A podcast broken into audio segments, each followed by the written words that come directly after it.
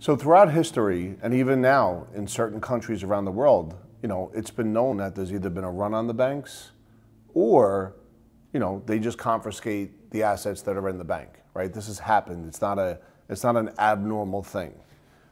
The question today is, can the banks take your money in a recession?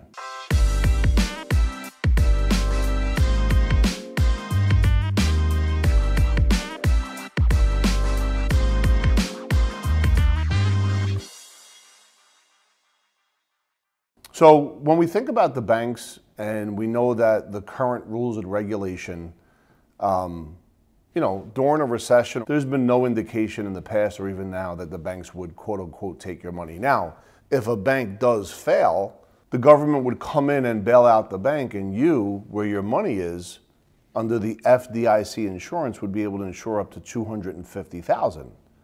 So the next question is, what if you have a million, two million, or even three million in cash? I don't mean in your pillow, but just in money markets. And a hack that you would do in that scenario is set up individual accounts, right? So one individual for you, you get coverage for 250. One individual account for your wife, you get coverage for 250. Then there's a joint account with you and your wife. You get coverage for you know maybe half that amount. You want to double check that. Uh, you could do a joint account with you and one of your child child number two, child number three, so on and so forth. And that's a way to maximize the protection on the FDA, FDIC. Now, if you're going to take that next step, you want to go to other banks and rinse and repeat if you just have a whole bunch of money markets. And that's a way to give yourself the insurance protection under FDIC. Uh, but remember, if the banks fail, there will be a level of protection by the government coming in and taking it over.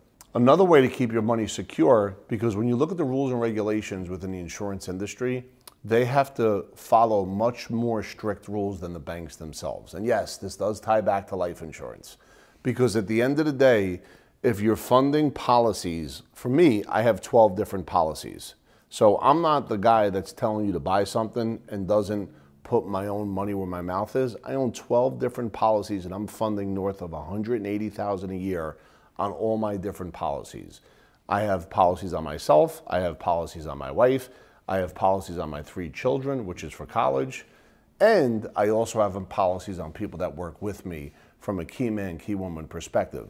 With all that being said and done, if the banks fail or if there's a run on the bank, money inside of a life insurance policy is much more safe than it would be in the bank, even when you have $250,000 worth of protection with the FDIC.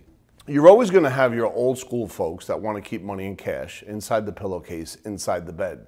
I'm not saying that it's safe, but I'm not not saying it's safe. And what do I mean by that? If your money is in cash inside your home and your home burns down, well, guess what? You can't replace the cash inside the home, although you can replace the, the value of the home itself. So you always want to be careful with cash. Another secure place to put your money is into gold, but you want to make sure that you're buying the right kind of gold that gives you that protection, gives you the letter of certificate, and you may even want to own a gold bar. But then if you own a gold bar or two, you want to make sure it's in a safe place, in a safe that God forbid if there's a fire, it doesn't burn down. Not that I know if gold burns or not. The point being, safety, understanding flight to quality, understanding that when there's a run on certain things or a run on certain banks, once again, I always say this in all my videos because it's important when you really understand your philosophy and your goals and objectives, what's going to happen is you will not be left holding the bag when winter comes. And like I said the other day, and I'll say it again, summer doesn't like me because I'm too hot, and winter doesn't like me because I'm too cold. With that being said, if you like what we're sharing here, we're bringing content every day, click the subscribe button. We're looking for more comments, interaction, and obviously if there's any questions, concerns, or even something where you want to speak to one of the members, feel free to click the link below.